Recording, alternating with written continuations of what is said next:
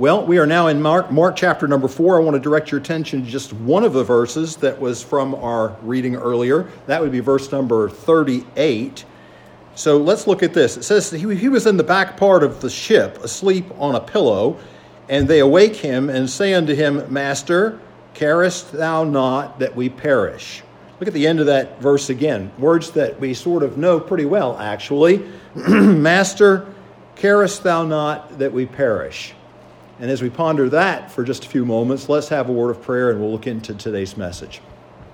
Gracious Heavenly Father, we just are grateful once again for your watch care over our lives. We thank you for your healing power.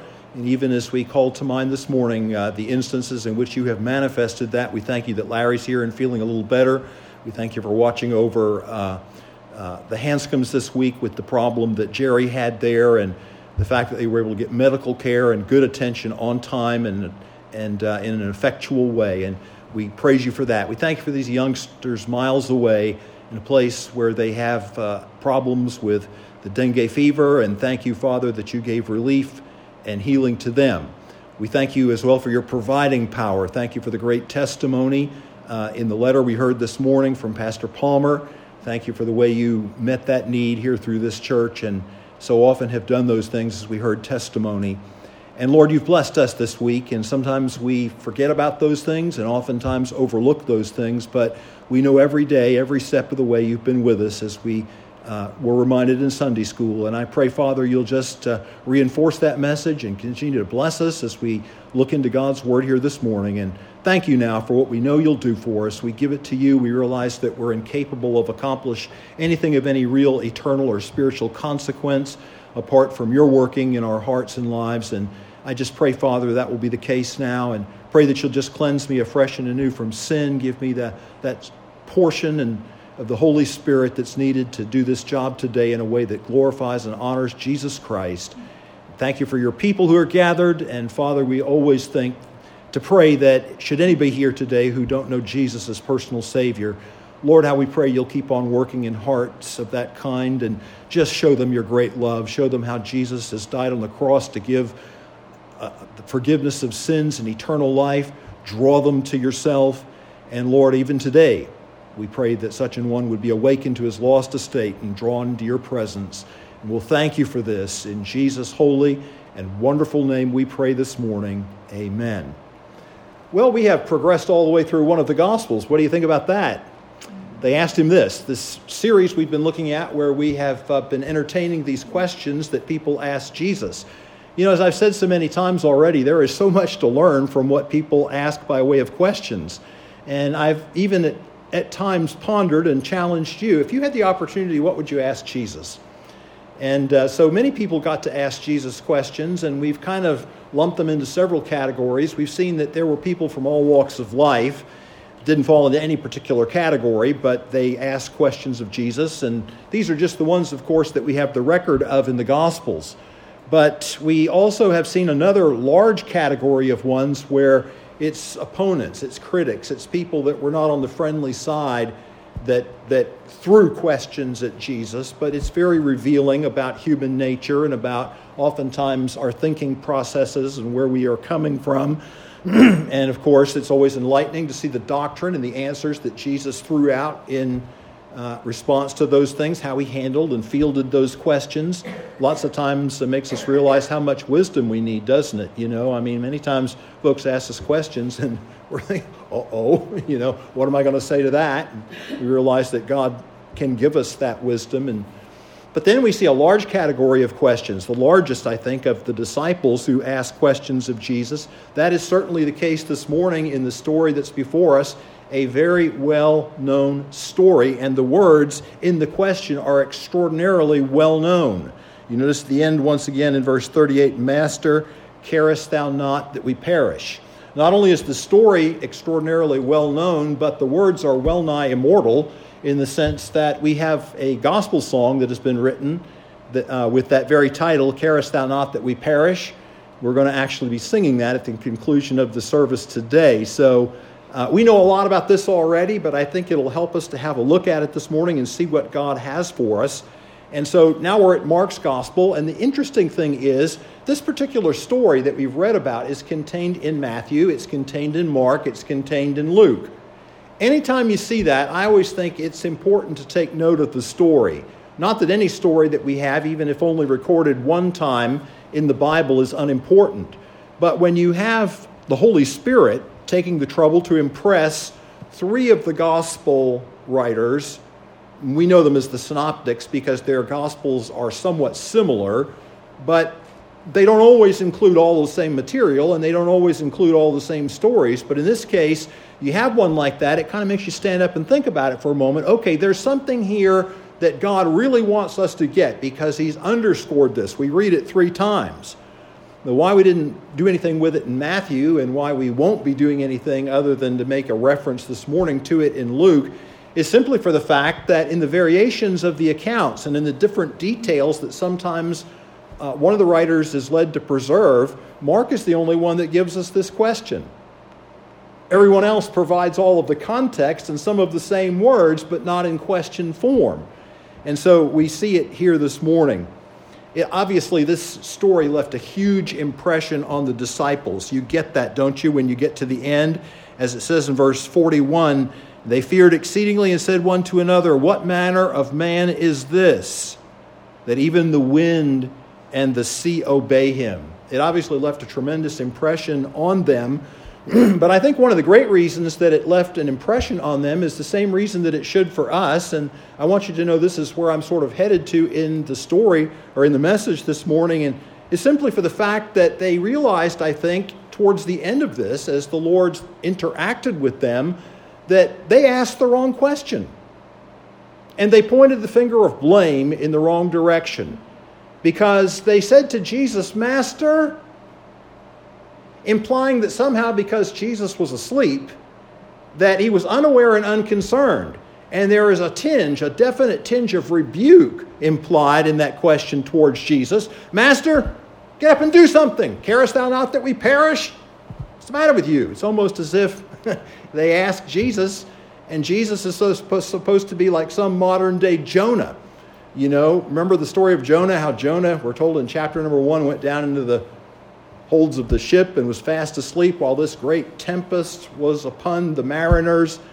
And the captain of the ship goes down and he says to Jonah, What meanest thou, O sleeper? Arise, call upon thy God. And it's almost as if the disciples are kind of taking that approach with the Lord. And by the time this thing is over with, they realize that the problem really isn't with an unconcerned and uncaring Lord. The problem is not with that at all. It's not a lack of concern on the Lord's part for what we're involved with in life. It's generally speaking a lack of faith on our part. You notice what he says there how is it that ye have no faith? I think you're going to see yourself, I know I do. I think you're going to see yourself over and over and over again in this story for that very same reason, because this is so often what we do. And I have to say, beloved, that, that it, in all of the Bible, really, I, I, I love the stories of the Bible. I love some of the great stories of the Old Testament. But I would have to say, if someone made me choose, if someone made me declare I would say, give me the Gospels any day of the week. I love to read those stories. I love to think about the disciples because I just see myself. They were so human. For the times that they got it right, we praise the Lord and give God glory. For the times they got it wrong, we just see ourselves.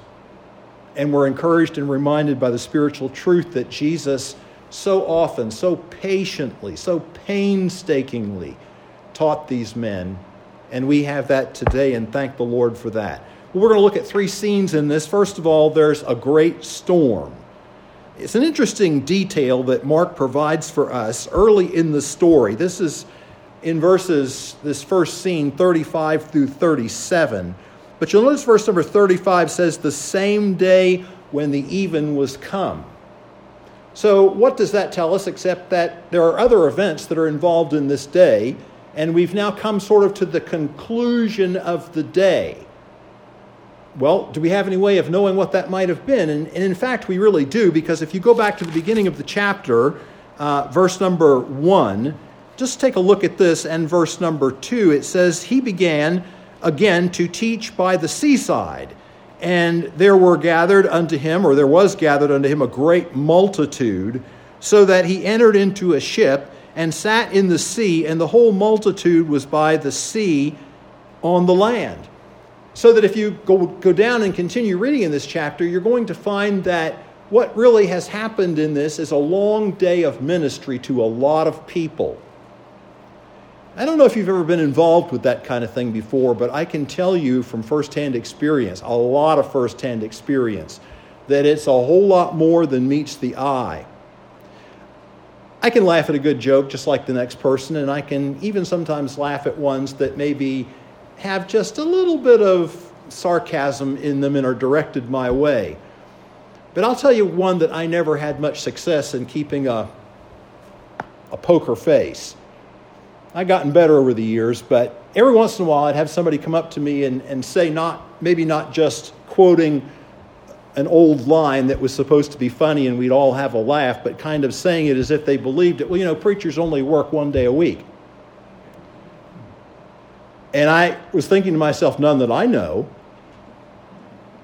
Maybe that's the way it is in your church. I felt like saying, maybe you need to change churches. But I often thought to myself, you know, if that were true, you still have to get to the one day. So there's a whole lot of run up to that because you don't have anything to say on the one day if you don't do a whole bunch of work during the week.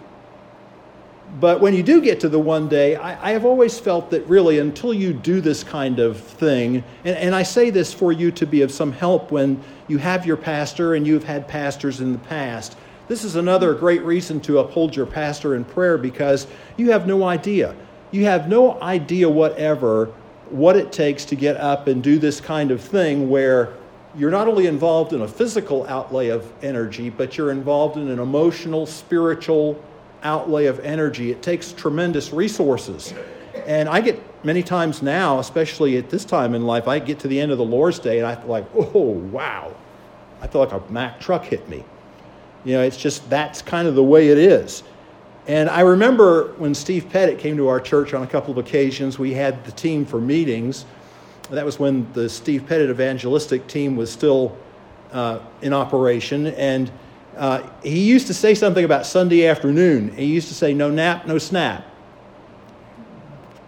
And I thought to myself, you know, there's a lot in that. I'm not, I, I never have been really very good at taking naps, but I do lie down on Sunday afternoon. If all I do is read, it's still better than if I'm doing something else, you know, that demands a lot of energy.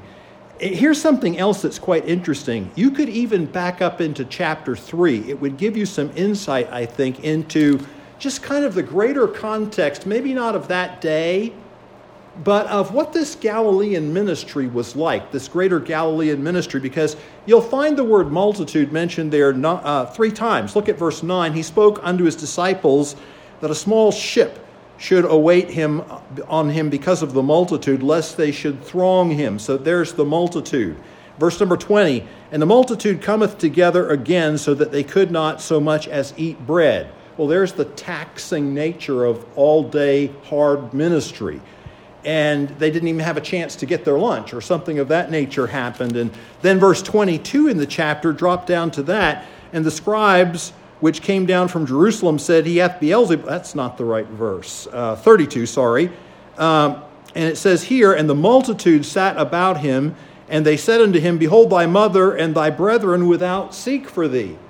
So, do you, do you get some small impression of what's going on here? So, I think what, for us to capture the human element of this story, and Jesus is, of course, both man and God. So, to catch the human perspective in this story, this is Jesus at the long end of a long day, tired, exhausted, simply just needing some downtime, simply just needing the opportunity to get away from it all.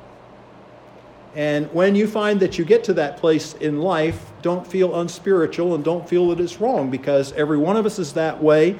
The well is only so deep, and you only have so much to give in a certain time period or over a certain time period, and we need ways of replenishing that spiritually is very important that we, we find those still waters and those green pastures and find that the Lord can restore our soul.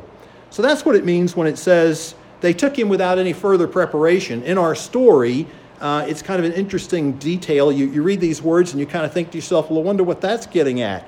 Verse 35 In the same day when the even was come, he saith unto them, Let us pass over unto the other side. That's what's going on there. But then the next verse it says, And when they had sent away the multitude, they took him, look at this, even as he was in the ship.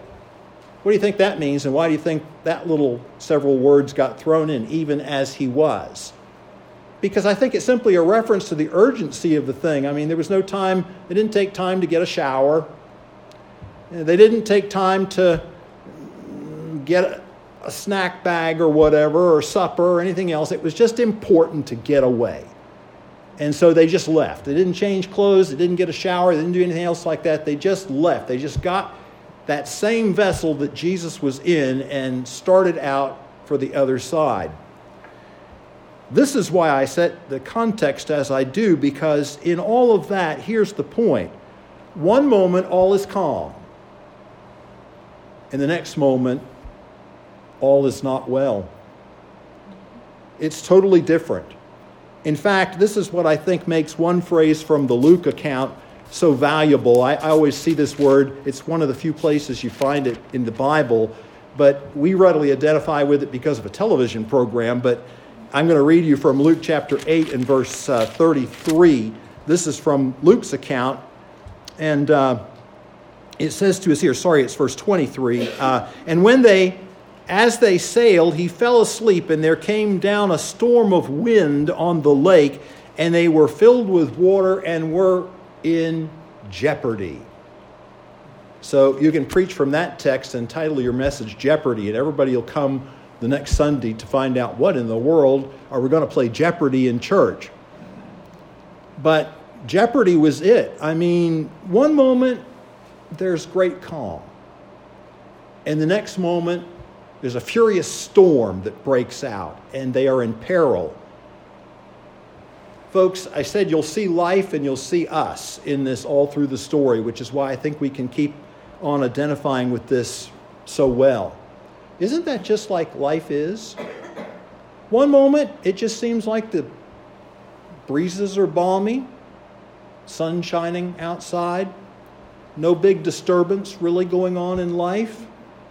The next moment, a phone call, a doctor visit, something like that, and we find ourselves in jeopardy. We find ourselves feeling threatened. We feel like all of life sometimes can be turned upside down in just a moment of time.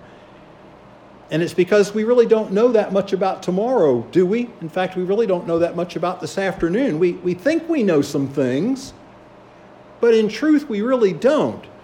And I, I, I, found great humor in a particular story because over the years I've, I've paid some attention to, well, I, I'm, I've had some awareness from a different angle than maybe what I first, you might have thought from what I've said, paid some attention. But do you know the name Carl Sagan? How many people know the name Carl Sagan? Okay, several of you do. Well, he's dead, of course, now, but uh, he, he would sort of be Carl Sagan was an astronomer, he was a famous astronomer. Uh, he had the program that was very, very popular, Cosmos, and a lot of people were just enthralled. He, he would sort of be the predecessor, really, to the, the guy who's on the scene right now, uh, Bill Nye, the science guy. And same type of thing, where there's program and all this kind of stuff, and people are, you know, they're enthralled. They listen to all this uh, knowledge uh, science, falsely so called.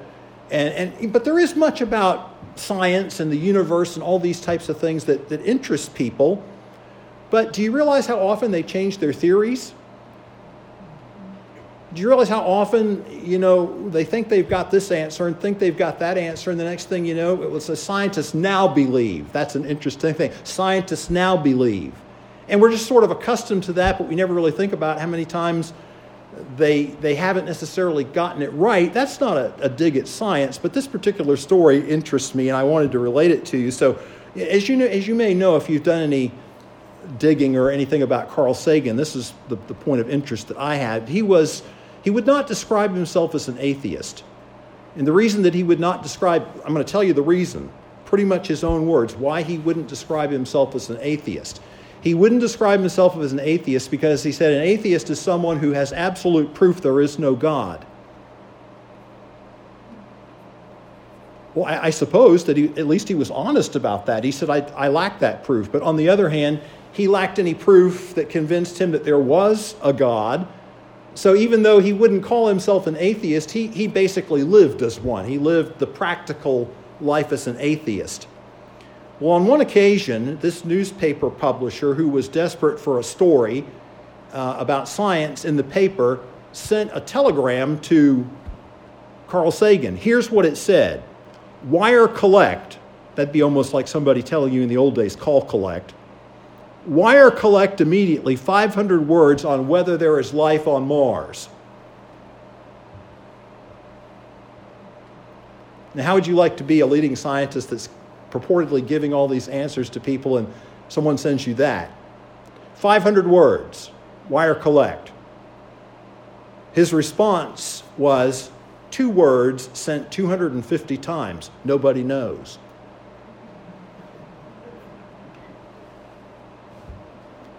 Well, think about that for a few moments. Even the greatest intellects of our days will many times confess we don't know. Boast not thyself of tomorrow, the Bible says, for thou knowest not what a day may bring forth. Not wrong to plan. In fact, it's wrong not to plan but never with that arrogance that we always know, always with the assumption that we'll do this if God permits, we'll do this because this is what we think we're led to do and what makes good common sense to do, but it's all in God's hands, which is what James said. You should say, if God wills, we shall do this or do that. We don't know. And so life can be like that. It, it shouldn't surprise us that it's like that. It's how we respond to it that's so important. And that brings us to scene number two, which is a great fear. And we see that in verses 37 and 38. Well, it says in verse 37 there arose a great storm of wind, and the waves beat into the ship so that it was now full. Folks, if I could encourage you, I realize most folks in an audience like this don't have the opportunity, and it's maybe to some extent unrealistic for them, but if you ever get the opportunity, I mean, you're planning the vacation of a lifetime or something like that, consider Israel. the reason that I say that is because it will transform your, your understanding of the Bible. It really will, because the Bible's tied to a land pretty much all of the, back, the background of the Bible and the things that we read about uh, are tied to the land of Israel. And within the last couple of years, I guess, um, my brother, who's two and a half years older than I am, who's also a pastor, uh, took two trips. So you can kind of figure about the time in life. Well, he's maybe coming out on the, not quite the end, but maybe sort of coming out on the tail end of his life of study and preaching of the Bible. Better late than never, I guess, but I praise the Lord that I had the opportunity to go earlier, way earlier. I had the opportunity to go twice, once in 1975 and once in 1978. You know, one of those trips, um, my brother recently was trying to get me to go with him, and I said, I just, I, I would love to more than anything else in the world, but that particular trip concentrated exclusively on Turkey, and I've been to Turkey twice, which that has a lot of relevance too because that's Asia Minor and that's where the seven churches were and that's where so much of a lot of Paul's missionary journeys that we read about are. All of that stuff is, is there, much of it is. But I, I couldn't justify that, so I didn't take him up on his offer. But here's what I'm trying to say. If you've never seen the Sea of Galilee, it's hard to get a picture of this. So I'm going to try to help you understand as best I possibly can. Well, first of all, if I were to tell you the Sea of Galilee is, is basically a large inland lake. So, what's the largest man made lake in Pennsylvania? You know the answer to that question? It's near here. Yeah, Raystown Lake is the 30 miles long. But it might be 30 miles long, but it isn't that wide in most places, right? Because of how it was formed.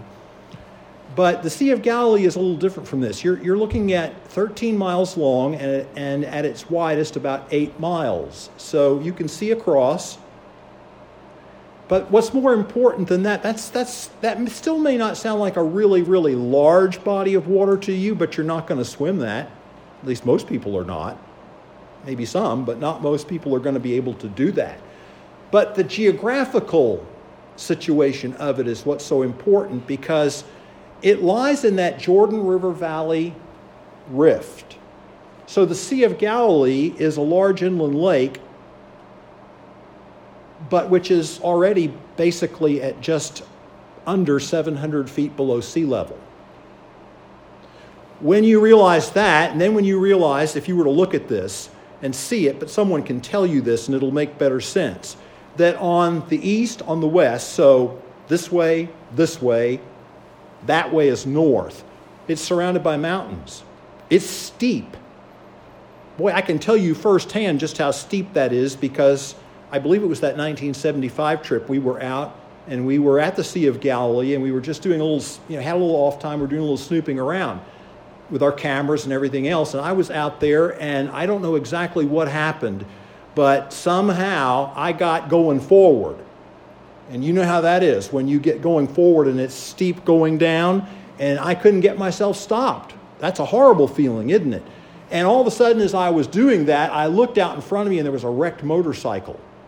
Of all things, out there in just kind of the no, nothing that much around, there's this wrecked motorcycle. I thought, this is really great. I'm over here in Israel on a, on a trip and I'm going to be impaled on a wrecked motorcycle. I mean, it is steep. And then you've got these mountains that climb even higher on both sides and to the north. And so what happens is all your water coming down into the Sea of Galilee from the north is coming down through a narrow defile, and then it exits at the southern end, and that's where the Jordan River begins and runs as this reaches the Dead Sea miles later, but the Dead Sea is 1,300 feet below sea level, so you get the idea of why the water keeps moving in the Jordan River even when it's just a trickle that it keeps moving. So, what happens is this when you have sudden changes in the weather, and we understand something because we have ridges and mountains around here about thermals and how the, the air moves and all that kind of thing. This air just, it has nowhere else to come except it, it just pours violently, violently down from the north through this, this relatively narrow defile and it's like a wind tunnel.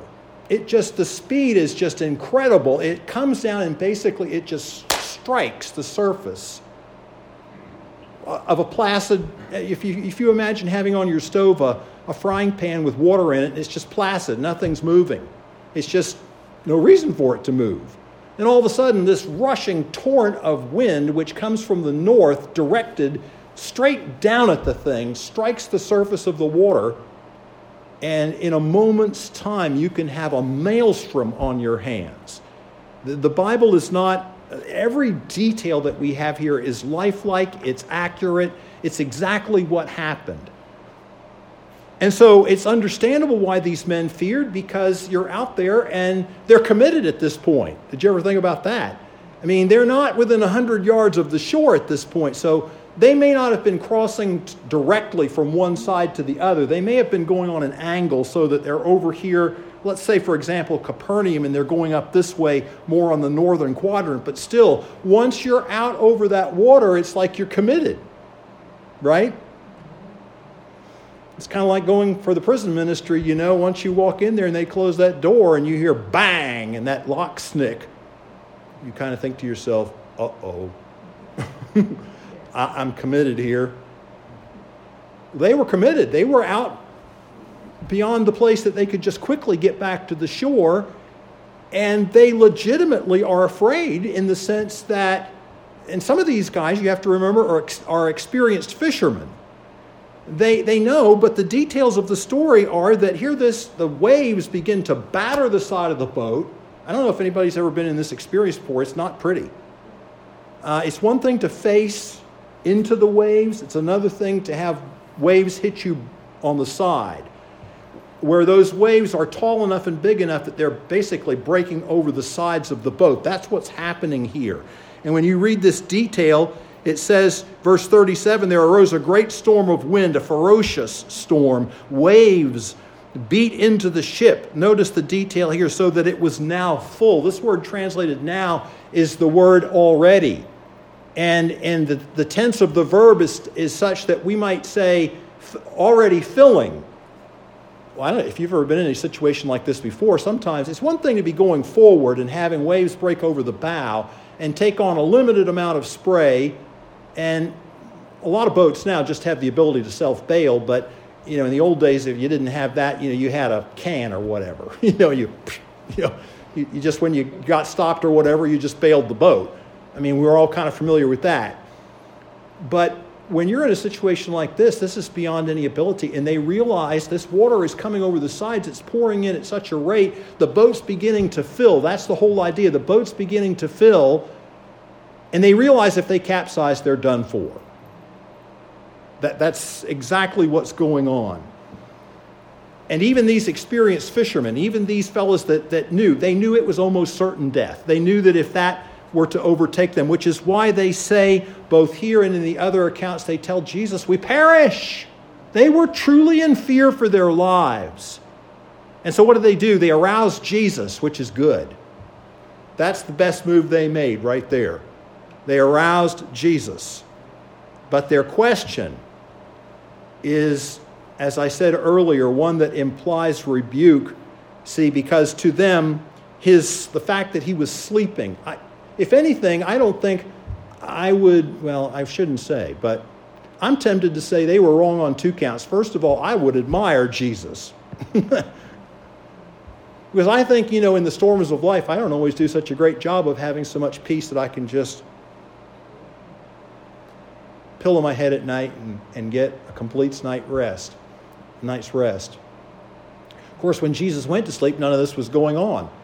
But still, it's just something that's alluring to me to see the Master who never doubts, who knows who he is, who's always in control, who never misses a single detail of what's going on in our lives, able to, to sleep. To me, I, that to me, I admire that. I wish I were there. But they don't like it. It's his idea anyway, right? His idea to get out here in this thing. And here we are out here, we're about to perish, and he's sleeping down there at the, on the cushion where the, probably the person who would normally run the tiller, you know, the rudder, so they didn't have an outboard motor, uh, would be. And he's got this cushion, and Jesus is just fast asleep. And the smartest thing they do to wake him up, but they don't do so great with the question because, and again, this is what I say, folks, I just keep seeing myself. Because they're blaming Jesus intimating to Jesus that, Where are you? Don't you realize what's going on in our lives? Don't you realize that we're in all this trouble? Do you see yourself? Because we are so ready to blame God in one way or another when things go wrong in our lives. You take the story about the young girl, the story was actually told by a man that said that he took several trips, a good several, maybe more, four or five trips a year, maybe three, four, whatever.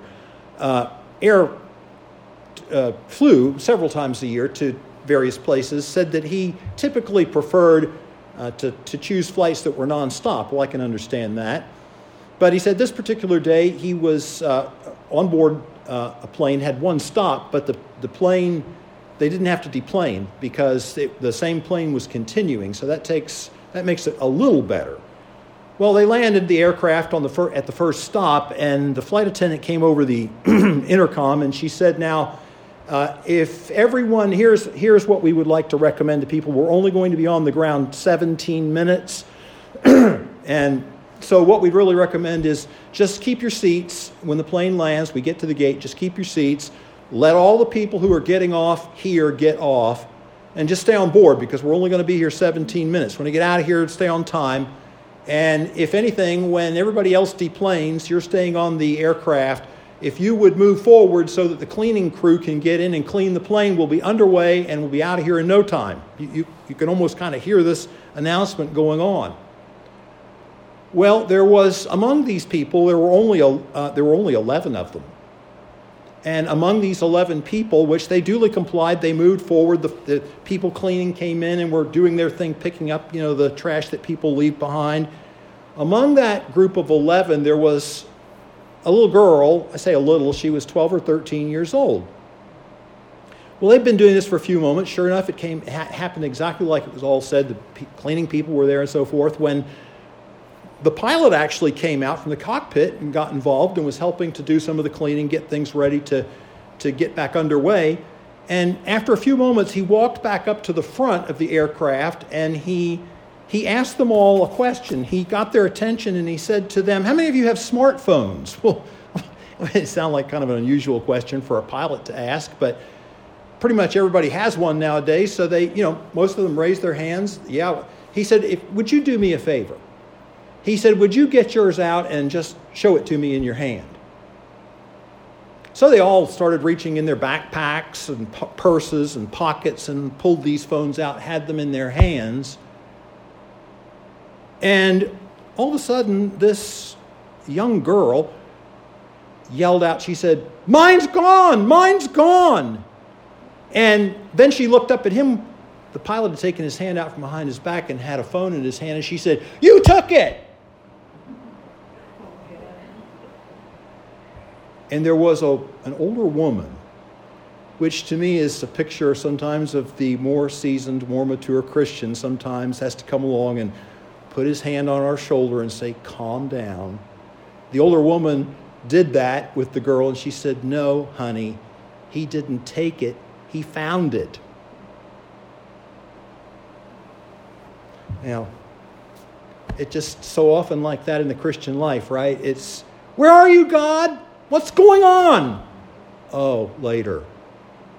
And then we're kind of ashamed because we realize we've asked the wrong question.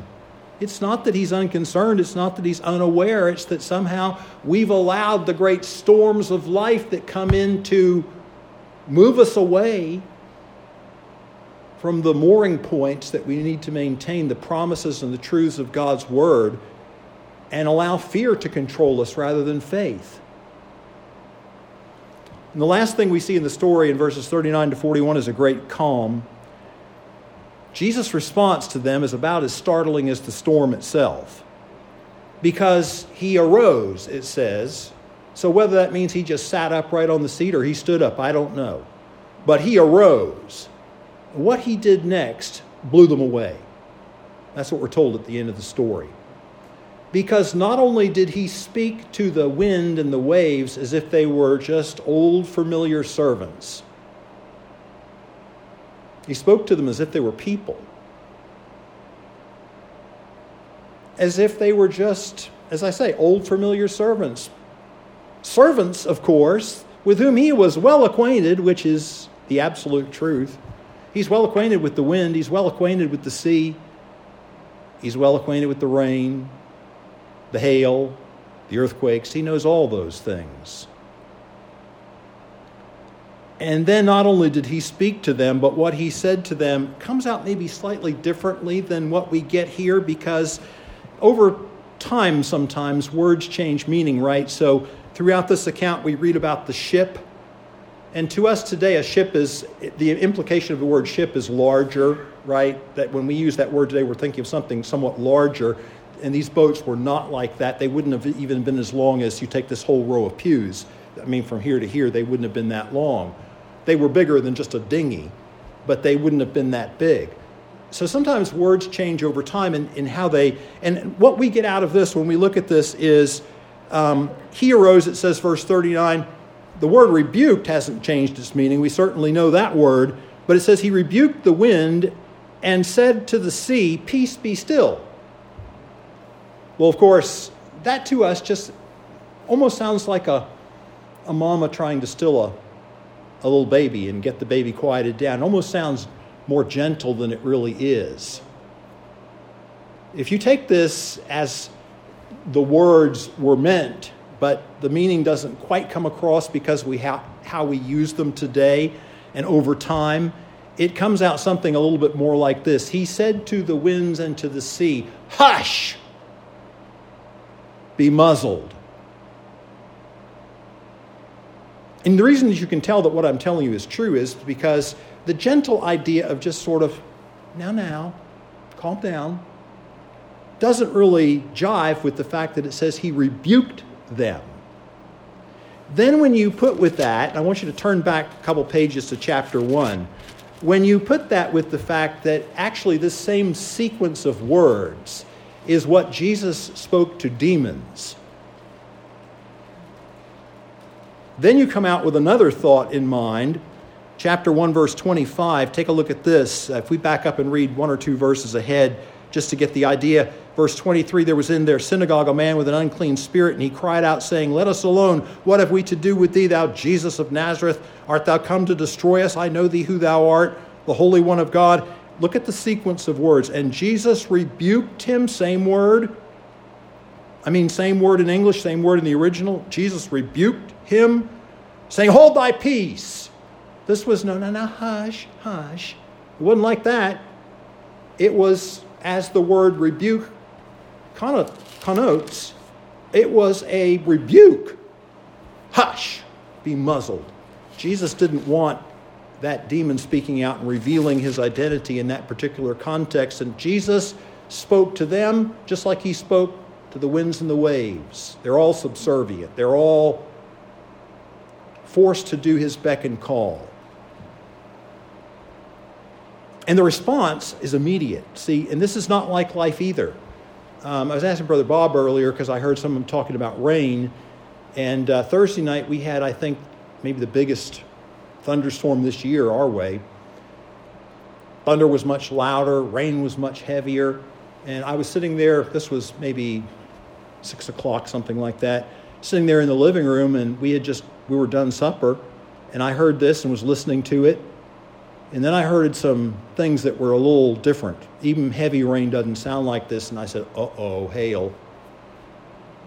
And I jumped up and ran into the dining room where I could look out on the through the sliding glass door on the deck, and sure enough, I'm seeing these things somewhere between the size of a large pea and a, and a marble hit the deck.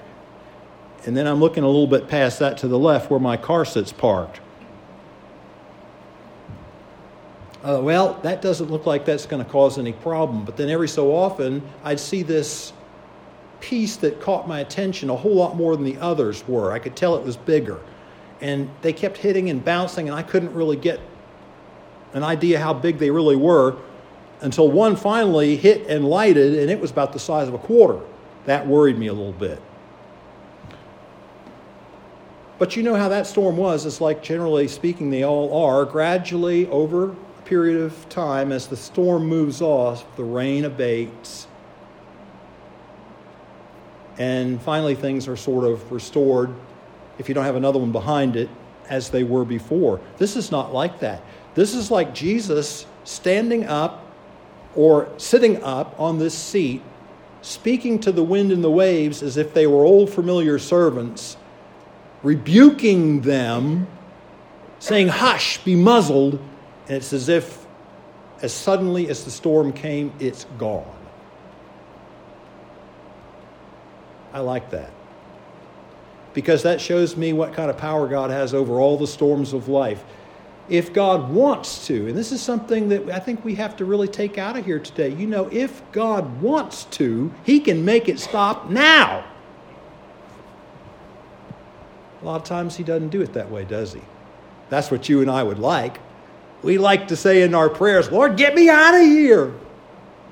And sometimes he does that because that's really what's needed. And other times, as we've been thinking about in these Sunday night messages, hear a little bit more on that tonight. Now, it's a process, and he doesn't always do that. But in this particular case, he does. By the way, I think the implication of the fact that he spoke similar words to the demons is what's led a number of commentators to believe that perhaps there was some satanic involvement in this, some attempt on Satan's part to get to Jesus in a vulnerable moment.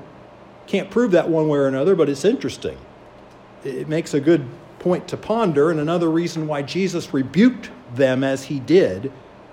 But now Jesus points to the fact that they've asked the wrong question all along. The question never was, Don't you care?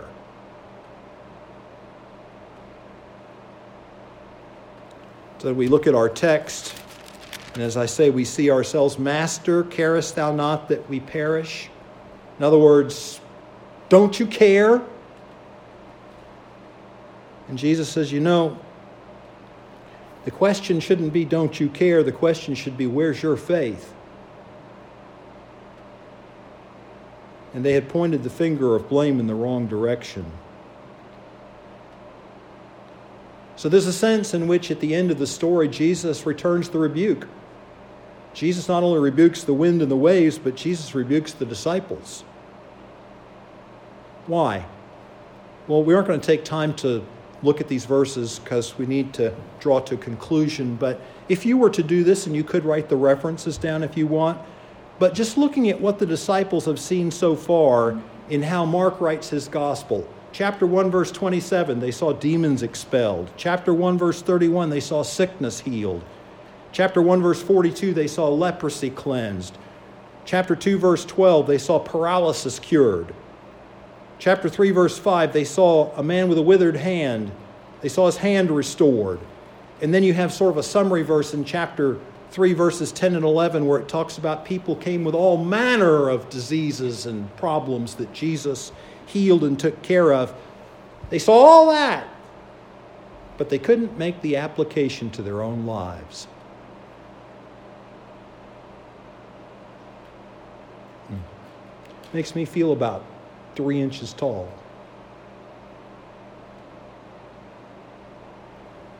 Because that's the way we are all the time. We see how God does things. We see how God answers prayer. You ever discovered in your life how much easier it is to believe the promises of God for someone else than it is for yourself? That's weird, but that's the way we are.